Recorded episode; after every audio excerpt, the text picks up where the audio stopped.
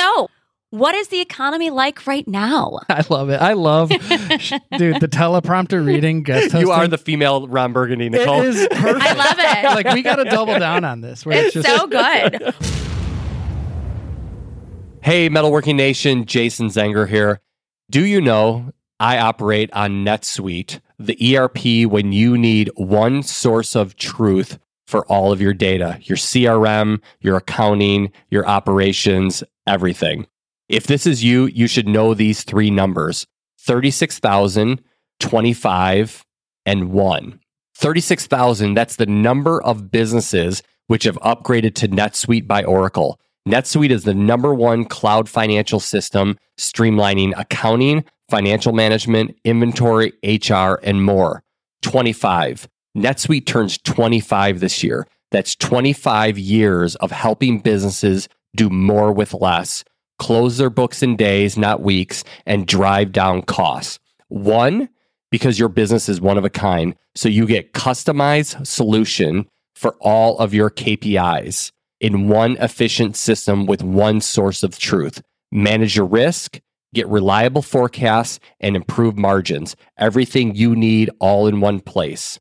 Right now, download NetSuite's popular KPI checklist designed to give you consistently excellent performance absolutely free at netsuite.com slash chips. That's netsuite.com slash chips to get your own KPI checklist. netsuite.com slash chips. Do it now. Why do we have to have drinks every time we record making chips? people aren't buying machine tools, and it's the only way to drown out the sorrow. Welcome to Making Chips. As manufacturing leaders, we go through seasons seasons of struggle and seasons of celebration. But if you are connected to a community of leaders, you will be equipped to make the most of the peaks and you'll be inspired to move quickly through the valleys.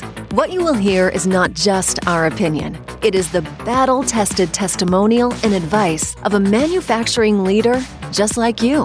So listen up and take notes. Welcome to Making Chips Seasons.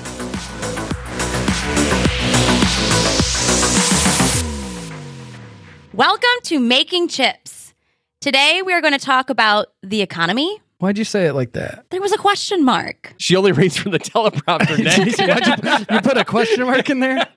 I You know really, she only reads from the teleprompter. We, we I really screwed this one up. Come on. All right, so yeah, Ron Welcome Burgundy. to Making Chips, everyone. I mean, Rhonda Burgundy. I know over we, here we really Whatever. Yeah, Rhonda Burgundy here. So as a guest host. yeah, welcome to Making Chips. My name's Jason Zenger. I'm Nick Goellner, and we have the other Nick Nicole. Nicole. Wolter in the studio with us today. So yeah, we're very excited again to have you, Nicole. Yay. So what are we talking about? the economy. Okay, so it's not a question. Now mark. it's an exclamation point. Obviously, now it's an so why do you want to talk about the economy? well, we're all going through some critical things. Stop reading from the teleprompter, Nicole. Damn it. No, it's weird. it's like weird as hell right now with the economy. It is. Let's be honest. It's up, it's down, it's confusing. So we should talk about it. Before we get to that, Dylan Nicole, and this is kind of related to the economy. So politics and the economy, they're intertwined with each other. The Always. goal of a politician is to A, get elected, and then B, control the economy. Sometimes they just stop at A. yeah, sometimes they just stop at A. what do you mean sometimes? All Yeah. the time. They just sell Yeah, themselves and I'm they here I am. Yeah, their main goal is to get elected because A that's their and job. two. Yeah, exactly. but they also want to control the economy, right? I mean, Yes. doesn't it seem like they want to control where money is being moved around? That's part of it. Now, you spent some time representing manufacturing at the White House. Can you tell us briefly about that? It was awesome. Okay. And I really enjoyed it because I got to see a lot of different things. And when I say different things, a lot of moving parts behind the scenes Oh, that yeah. you would never know outside of actually being there. Okay, so first of all, take a step back. Yeah. What was your role and how is it that you were asked to be in that position? or So- who asked you? Yeah. Who knows? Did Trump call you up and just be like, "Hey, Nicole, I, don't, I can't do a good Trump." I heard you on impersonation." Terrible. Making Chips. Come on in. Yeah. We're gonna Actually, do a that's probably huge what did promotion. happen. Yeah. it was a huge promotion. No, it was interesting because I started getting into politics early on without even knowing I was getting into politics. Okay. So I think that that's super interesting. I had a bus tour that just showed up because they were talking about the Tax Cuts and Jobs Act. Okay. And they liked my story. They liked what I had to say. They liked how I was actually using that policy. Mhm. And the next thing I know, I'm getting a phone call to kind of headline the America's First policy. Which is what? America's First. What was the actual policy that they were trying to push through? It's like a road show, and they talk about America First. Oh, And okay. whether that's just about the economy, whether that's about manufacturing, whether it's about It's internal more of a, like a promotional campaign than like Yeah. a law they're trying to pass. Or something. Exactly. Okay. So it was just they kind of did like these town halls. I was there. I had no idea what I was doing. And I walked on stage and there was 30 cameras in my face and it was like the first time my mouth went dry. Wow. Because Okay. normally those things don't really freak me out, but that yeah. did. Yeah, I bet. And there was 500 people in the audience and that was really crazy. So I got on stage, did my spiel, had to do a so you panel. didn't freeze. You actually yeah, I mean, I'm pretty good at just kind of like yeah, getting over it and being like, Yep. here we are. Yeah, here we are. Then I did a panel, and Adam Kinzinger at that time was part of the panel discussion. Who's that? He was a congressman for Illinois. Okay. And now he works for CNN. So he switched parties essentially. Okay, so that was kind of like your time in the spotlight for Yeah. everybody. Trump was watching. He's like, I need that Nicole Wolter girl. No, he wasn't. Again, Actually, a bad Trump impersonation. you just looked like Uncle Sam. I know. pointing, we "I want you." you. no, Pence was actually watching because I did the opening Okay. act for him. So Okay. after that, all of a sudden I was getting all these phone calls, and boom, there I am. okay. I'm looking at a picture of you and former Vice President Mike Pence right now Yeah, on your so. I actually met him 15 times, and at one point we became buddies. So every time he saw me, he would pull me out of a crowd, and I would get to like spend time with him. And I Oh, actually cool. went to his Christmas party Nice. at his house in DC, so that was like super cool. Yeah, Dang. That's okay, really so when you got invited to the White House, you got a call from who to do what? Pence's people. You got a call from Pence's Yeah. people to what was your official title? So it was part of their manufacturing series. And what they wanted to do was start getting local leaders to talk about how the USMCA policy would impact them or not. And so Mm, when you see I remember that, we talked about that in making chips. Yeah. Yeah, so when you see that photo that's on my wall, to my left is Vice President Pence, and to his left is Mary Barra from GM. Okay. When I say I was like literally the smallest peon, I thought Yeah. I had no business being there because Yeah. you had ExxonMobil there, you had the CEO of Coca Cola,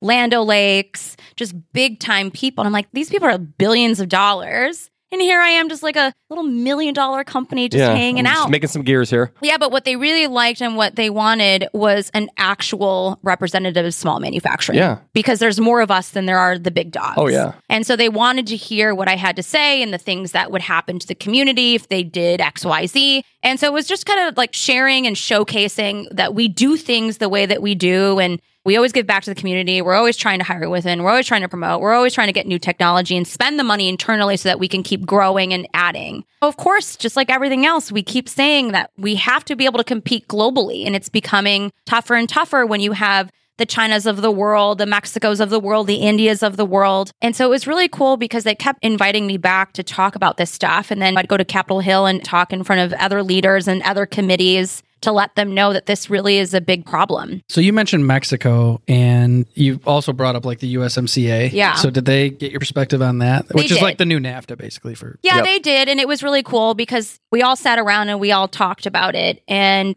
what was really cool was that when Pence was done, he's like, all right, I got to call Pelosi and we've got to discuss this. And so I felt heard because there was a lot of note taking and everything that everyone said Great. was heard. And so I think the final draft is why I went to the signing of it was because of us. And so I feel really proud that I was a part of that yeah, draft. you influenced that. That's, That's, great. Yeah. awesome. Well, I mean, you're a great representation of manufacturing and especially us in the chip making industry. So thank you. yeah, Of course. the metal chip making industry. Right. But you have not been invited back in under this administration. No. Not yet. No. So maybe again in the future. Yeah, for sure. I mean, I've done some other stuff with local Democrats, like local congressmen Uh-huh. around here, which was great. But I think they're not actively looking to promote manufacturing, at least not right now. They're looking Right. at other things to do. And so I hope in the future, whoever it is would start to kind of relook Focus back on at manufacturing. manufacturing. Absolutely. Yeah, because we are the backbone of this country. Yep. And with this reshoring, we really need to be a bigger part of it. yeah, that's where wealth is built in this country. Yeah. One thing I really like about that is they were trying to learn from you, Yeah. from the big companies. And we do a little segment here called Lessons from Manufacturing Leaders. And so I want to get into that and talk a little bit about AI, which is something that you and Jason were talking about before we started recording Yeah. today. In this community of manufacturing leaders, there's always somebody doing something amazing, but most of the time, it goes unseen. Making Chips wants to change that, one leadership story at a time. It's time to give credit to the best in the business. It's time to learn from our peers so we can all rise together. It's time for Making Chips to shine the manufacturing leadership spotlight.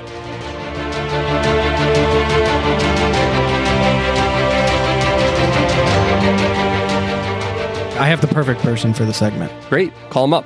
Hey, Cameron, are you there?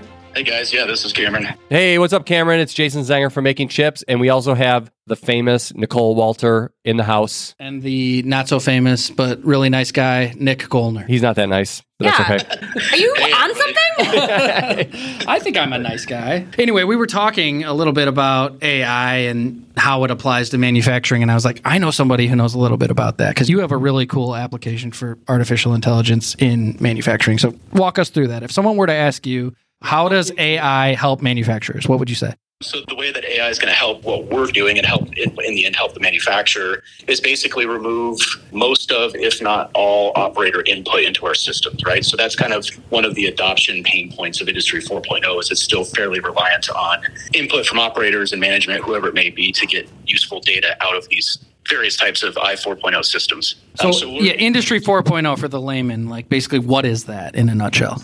So, Industry 4.0 is the fourth industrial revolution. And without going through the previous revolutions, the Industry 4.0 is basically robotics, big data, monitoring, basically the Internet of things It's like the right? merger of all those together, too. yeah, like right? where they're communicating with each other, essentially, right? Exactly, yeah. Instead of having all these different siloed systems, it's kind of the Internet of Things connecting all of these different systems. Okay, so I'm making chips. That's my job. I run machines and I'm trying to get more quality parts per day. How can an AI product support that? So, an AI driven product like a machine monitoring system, as opposed to relying on operators to input downtime reasons, part counts, whatever that may be, using AI and machine vision to automatically capture these, what previously were operator inputs to the system, right? Obviously, we can automatically capture cycle times and downtime and things of that nature. But AI is going to reduce operator error, reduce any burden on the operator to have to interface with another system, if that makes sense. Okay, so it tells you the why behind your machine tools, but does it do anything to advance them, make them more productive? Yeah, exactly. So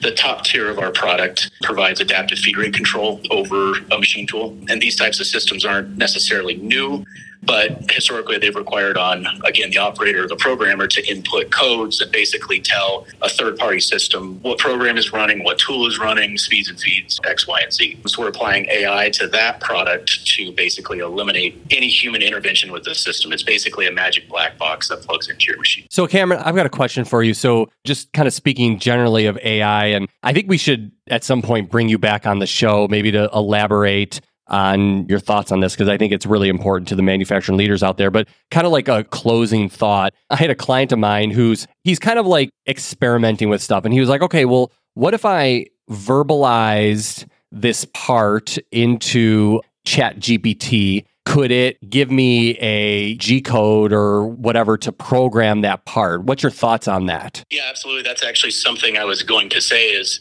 effectively what we're doing and what probably many others are working on as well is making chat GPT for machining. Here's my material, speeds and whatever, right? Spit out answers to that. We have a different product that is more of a automated AI driven maintenance, right? So it's a maintenance expert basically at your fingertips to help your maintenance department get to problems faster or solutions to problems faster. But do you think that AI is going to be uh, reliable to do that? Because I know with this individual, he was like, the program looked good. We didn't use it because, You didn't know if you could trust it. yeah, like he didn't know if he could trust it. And so they did things the regular way they would. But he was like, it looked pretty legit. I think that there's a lot of checks and balances that you can put in place using technology that already exists, right? There's other softwares out there that you can run your G code through for collision avoidance, you know, so Sure. on and so forth. So I think there's a way to marry what already exists and is already proven with the new world of AI, if that makes sense. Nicole, do you have any questions or thoughts? don't I mean to just put you on find the this spot. to be super crazy. Yeah. like it? I'm excited for it to like hit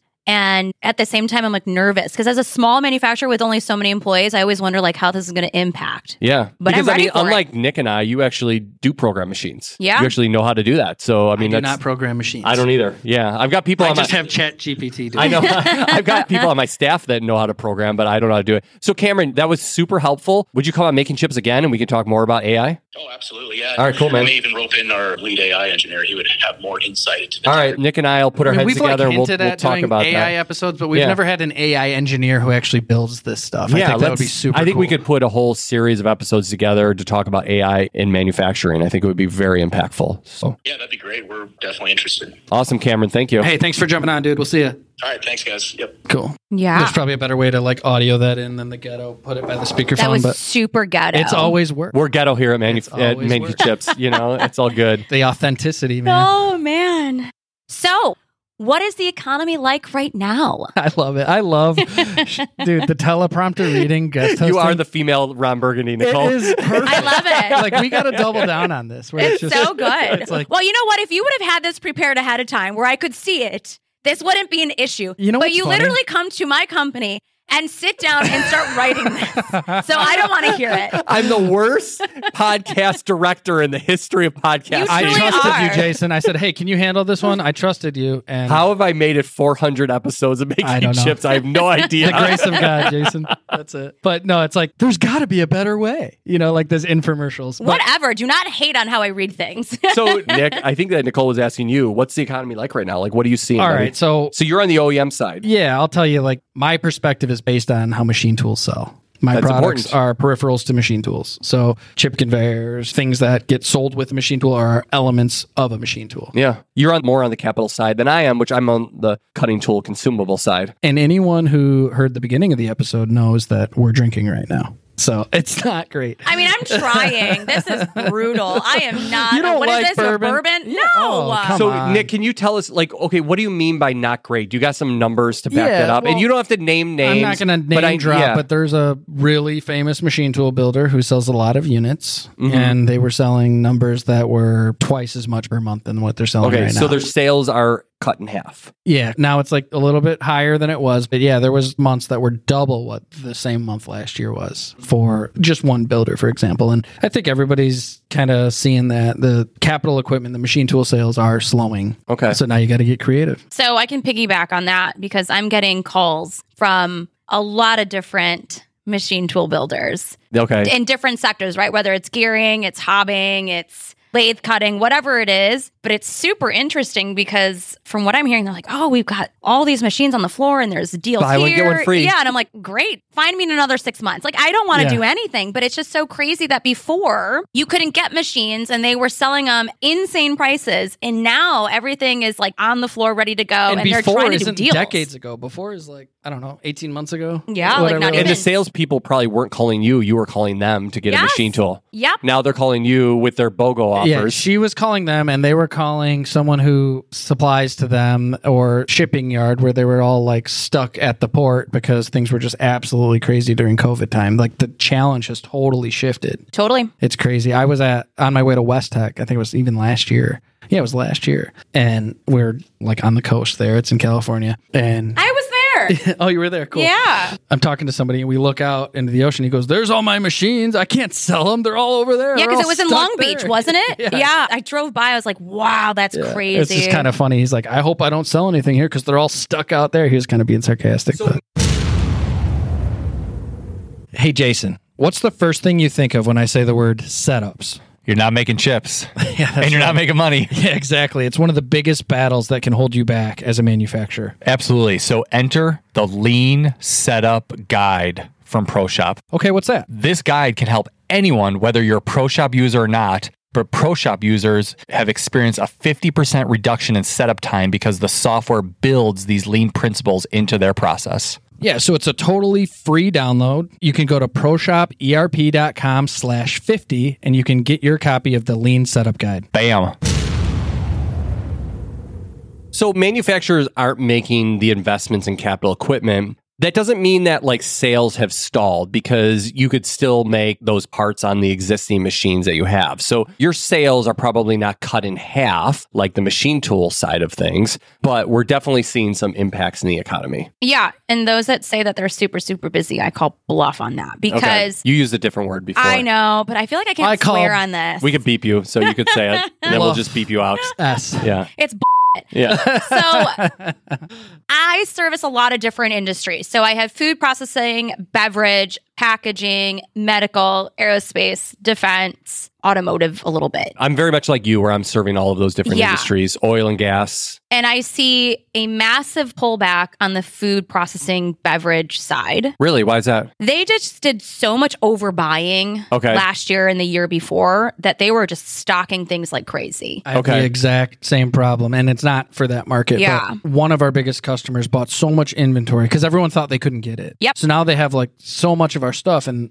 they only sell a chip conveyor every time they sell a machine. Okay. So now it's like sales last year were great, and this year they're like, yeah, dude, we're sitting on a Okay, of so that's food, That's food and beverage. Food, What- beverage, packaging. okay. And then, of course, So like the consumer goods arena. Yeah. And I do think that because the pricing has been so astronomical at the grocery stores, I think people are kind of pulling back on the things that they're buying, the types of things they're buying. They're being more economical on their side of things, right? So there's that portion. But what's really crazy is I see a ton of movement in the aerospace and defense. Okay. The quoting activity is through the roof. Okay, I'm so seeing aerospace so much. and yeah. defense is through the roof. That Yeah. kind of makes sense with what's happening in the global political environment Yep. with like wars and rumors of wars. Yep.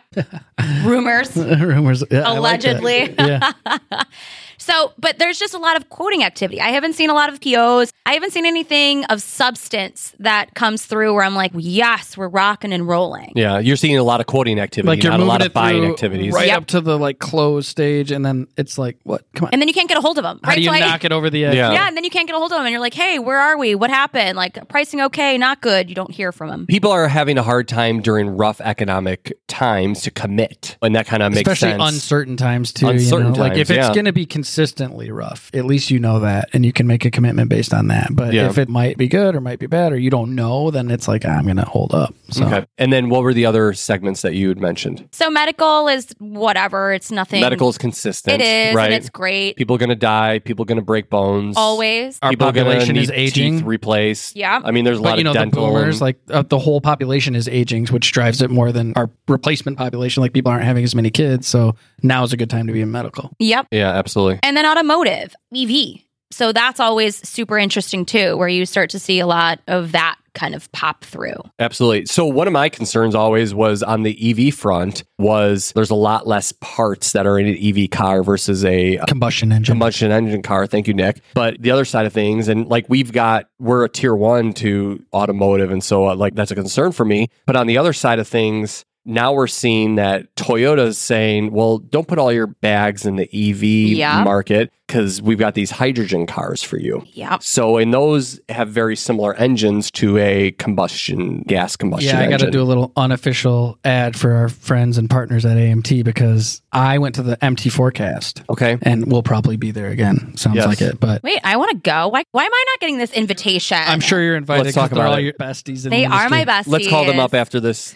but it's funny because every time it was about EV, EV, and you're like, yeah, it's kind of a pipe dream, you know. And then all of a sudden, like everything's EV. All the cars are moving Yeah. that way. It's not just Tesla. And then the last year when I went to this event, it was all about hydrogen. And still, like, you don't really see that right now. Well, they don't have the infrastructure to ahead of the refill game. hydrogen. Right, but I guess what I'm saying is the forecast event is ahead of the game on purpose, so you kind of know what's coming. That's Right, why it's a hence the forecast. name So forecast, I'm yeah. excited to go in October and see what has transpired from one year To this year, where this they're year? kind of starting to talk Yeah. about, hey, it's probably time to talk about hydrogen more than EV, and now we'll see like what one year does. Yep. So- Yeah, absolutely. Yeah. Okay, what was the next segment? I think that's it, right? That was it? Okay. Food processing, beverage, packaging, aerospace. Do you get into defense. oil and gas? No, Oil we've and never gas done- is- that's too big for us. Like that stuff. A lot of Huge times you gears need and like yeah, stuff, yeah. big yeah, gears, big gears. Okay, everything. that's not your thing. Yeah. Yeah, I mean, I could tell you on the oil and gas front. I mean, they're still hot and heavy, busy right now, but they're also saying that maybe next year is going to be. It's always feast and famine with them. yeah, it's always feast and famine with them. Okay, so I mean, from my perspective on the side of tooling and consumables,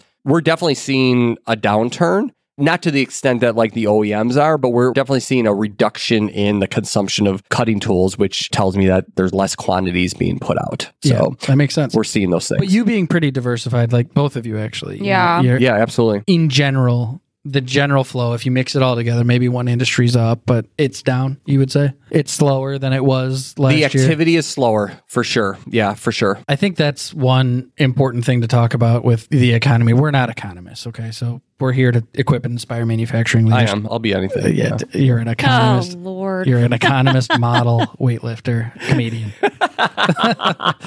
but it's important to be diversified because, like, I just was in Seattle. Those of you who listen to me and Paul record, I was in Seattle and I mentioned that I think we visited like seven shops in my few days that I was there, and most of them were doing like mostly Boeing work, mostly Oof. aerospace work. And they're all like super busy Yeah. Mhm. which is awesome because Yeah. commercial aerospace has been really bad for a few years now. Right. Historically, that's been like my biggest segment that I provide work holding to. So it's good to hear that it's coming back and then these shops are like really ramping up. hmm But then we fast forward a week and we sit here and we start talking about, yeah, it still feels like the economy's down. So if you're only in one thing, it's risky. Always. It always is. You're gonna go up. You're gonna go have the high highs and low lows when you're in that kind of a And situation. that's like when you talk to oil and gas people, they're just like battle hardened by it. Yeah. You know, like they don't get too excited in the highs. The good manufacturing leaders that are in oil and gas, like our friend Mike Payne, I mean, they know how to ride those waves. Right. You know, and they know how to prepare for it and they know what to do when they come out of it too. So yeah, and then around here we have like people who freak out. yeah, absolutely. So I freak out. I don't like it. I I'm get a someone that like needs too. to know what's happening at all times. I don't like this forecasting. Like Well, I'm not a big risk. when you're a taker. control person and you're like, okay, I just want to move at three to five percent every year, and then that gets thrown into a tailspin, that's hard because you want to have that kind of control, but you can't. So the question is, why are we in this economic position that we're in right now? I feel like that's the question I should ask you as the economist on the team.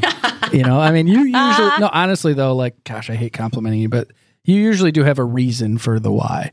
If it's right or not right, I don't know. I don't know enough to know, but you'll give one and you'll sound like you know what you're talking about. yeah, Let's hear this theory. I can fake my theory. No, Yeah, I'm just yeah. kidding. No, I would say right now, the reason that we're in the position that we're in is that going back to the government trying to take control of things and pushing us in different directions, I think that sometimes they have overreach and they try to control too much. And interest rates, the wars that we see ourselves in, just all of the money that was injected into the economy, those chickens have to come to roost eventually. Yeah, Exactly. exactly. And there was a lot of overbuying that was done, like you said, and it's going to stall us out. Now, the question is, how long is that going to stall us out? In my opinion, I think that it's going to stall us out till next year. I think first or second quarter of next year, we're going to be good. Now, that's the general economy. Then you got to look at it as like, okay, well, what about me? You know what I mean? It's everybody always like wants to think about the economy and blame the economy and say,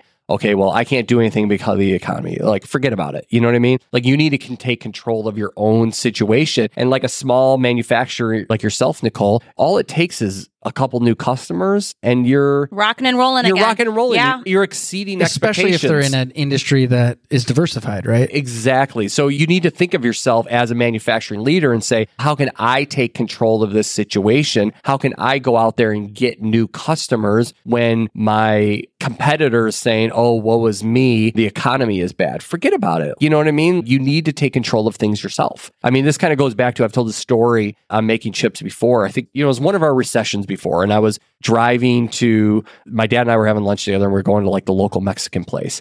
And we are like, gosh, the floor just dropped out from under us. Like our sales just got knocked in half. At the time, I was very new to the business. It was probably like, what was one of the recessions? Maybe like 2008 or no, it was before that. Oh, was like- 2008. Uh, that was like That was a big one. catastrophic. That was the housing market. that was one, right? massive. Yeah, it was though. 2008. But it Yeah. impaled everybody though. Yeah, it impaled everybody. But my dad and I were going to lunch, and I wasn't like a sales driven person. You know what I mean? Now I love sales, but like at the time, I wasn't a sales driven person. I said to my dad, I was like, I need to do something. You know what I mean? I need to take control of the situation, and I need to at least least make my best effort to get out there, get new customers, bring business to the company. And that's what you have to do. That's what you have to do as a leader. You need to take control, especially as a small manufacturing leader. I mean, how many customers would it take to put you back on the mark, Nicole? I mean, even if things were bad, a couple new ones, right? Yeah, just a couple new ones. It kind of just depends, right? Volumes. So the problem with us is that we are a high mix, low volume. Mm-hmm. So even if it's just a couple customers, they only give me like 50 parts, it does nothing to like help much. So you just have to keep at it. And mm-hmm. when we talk about this happens a lot with the recession and there's always going to be new leaders and new things are going to happen. And yes, we do have to like hunker down and keep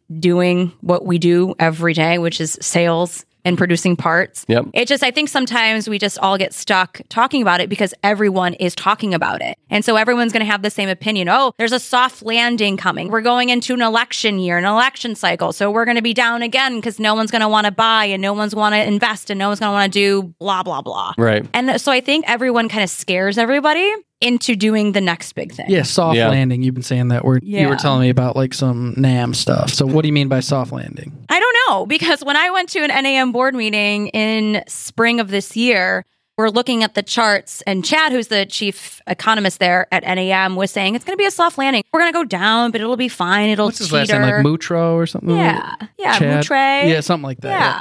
So he was saying it's going to be a soft landing from what? Every perspective. Yeah. Yeah. So they always put charts on a lot of different industries. And of course, like it's down now, but that's just kind of on par. We're on average. Like if you took out what happened during COVID, this is essentially where we would have been anyways. okay. So, you know, so there was such like, like, a an catastrophic influx. thing like Yeah. 2008 where the everything's just Nope. in the tubes all at once and everyone's scrambling. Yeah. So he said this is like the new normal of how we're going to have to start looking at things. Like COVID definitely skewed the numbers and skewed the economy and what we did afterwards. But he said not to be alarmed, to keep on going. Yeah, it like skewed it bad. And then, you know, we all got PPP and all that, right? We all got our money from it. And then it skewed it really good. Totally. like the demand was pent up. And so now that's what you mean by soft landing. It's just kind of evening out. it's just even, it's plateauing. Gotcha. Yeah. Gotcha. So intentionally, what can we do when it sucks, when it's down? We can get out there and sell, like I just mentioned. Yeah. People who aren't in sales roles might have to become in sales roles, especially presidents, leaders of the company. Absolutely. The other thing you can think to yourself is, okay, where's the blood in the water? And look for acquisitions. Yeah.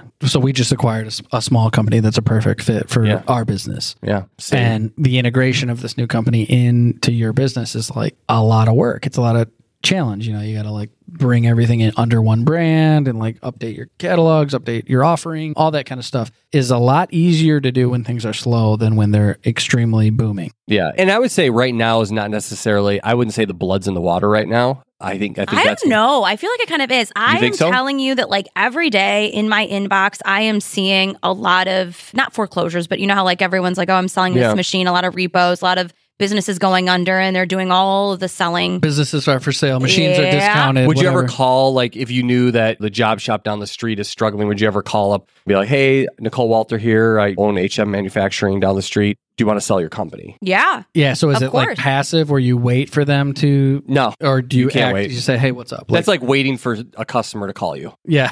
Dude, I Wait, totally they don't agree. do that? Yeah, exactly. No, I totally agree. And I had a challenging conversation with some of the leaders of our company. Like, hey, we got to go find these things. Yeah, no, you They do. don't beg you to buy their company. no, you don't. You got to Someone's make it where, yeah. And we did. We just made a great acquisition. I'm super pumped about it. Yeah, but- I mean, I've seen competitors of ours that they just closed up shop, and I'm like, you should have just called me first, and I could have made some kind of like asset purchase, Yeah. and we could have rehabilitated what you had and allowed you to retire in with some kind of dignity rather than just Off it clo- goes, Yeah, yeah. like closing up. It's so funny. Doors. Do you remember when we were in downtown Chicago? We had Michael Gauntz from Schunk, one of his guys with us. We were having a drink, and I got a phone call, and I was like super fired up afterwards. And the whole reason was because this company that would have been a perfect target for us to buy got bought. And why didn't we go after it? Because Right. somebody said, "Oh, they're never going to be for sale. It's a family business or whatever." Yeah, but else." who makes those decisions? Like, who are you sending out to be like, hey, who can I buy? I think that's also a very interesting topic, too, because we can talk about, like, oh, that sucks. I heard about it and I could have bought them. But, like, I don't have the time to like even go out there and do it. To do what? To make those phone calls? Yeah. Well, You're kind of selling. It's just like sales. You have to go find the opportunity and get it closed. It's the same thing as a sale. And I think that you say you don't have time, but you make time for the things that are important. So if it's important for you to make acquisitions, you're going to make time to make those phone calls. So even if it's like one call a week, I mean, if you think about it, if you're calling 50 people a year because you're making one call a week, you might hit on one. You know, what I mean? that- you who was might that call. famous person that said you make time for the things that you want. yeah. I don't know. Is it very Gary important. Vee? Yeah. No, it's, It's, it's, Drake. yeah. it's- Is it? might Yes. be. We're Yeah. doing I thought it was Jay lines Z. here. I thought it was a, Yeah. one of his raps. I mean, you do. You make time for the things that are important. And if it's important for you to make an acquisition, if that's something that you see as a part of your strategic vision, you're going to make time for those things. And you're going to call, like for you, Nicole, maybe you're going to call people that you do business with. Maybe it's your coder. Maybe it's a shop that does this type of work for you. And you're going to call them up and be like, hey, I understand you guys might not be looking to sell right now, but just to let you know, I'd be interested if you're looking to sell. And we've brought on Mike Payne, who's an expert in this. You Yeah. know, he's done so many deals. And one of the things he said in his episode is work your network, just like we Yeah. all, Yeah, we all work do your network. But like, you know, Yeah. bankers, you know, lawyers, you know, estate planners. Those are often like the first people to know. Yeah, hey, absolutely. you know, they don't really have anything planned for five years from now. But you don't know when you don't ask. That is You know, so so true. you do have to like make it a priority. Absolutely. yeah, and you also have to be in the position to do it. Right? There's that too. yeah. Yeah. And you need to have a good bank relationship to finance it. yeah, When you're working on that bank relationship to finance it, you can ask them if there's something for you to go after. There you go. There you go.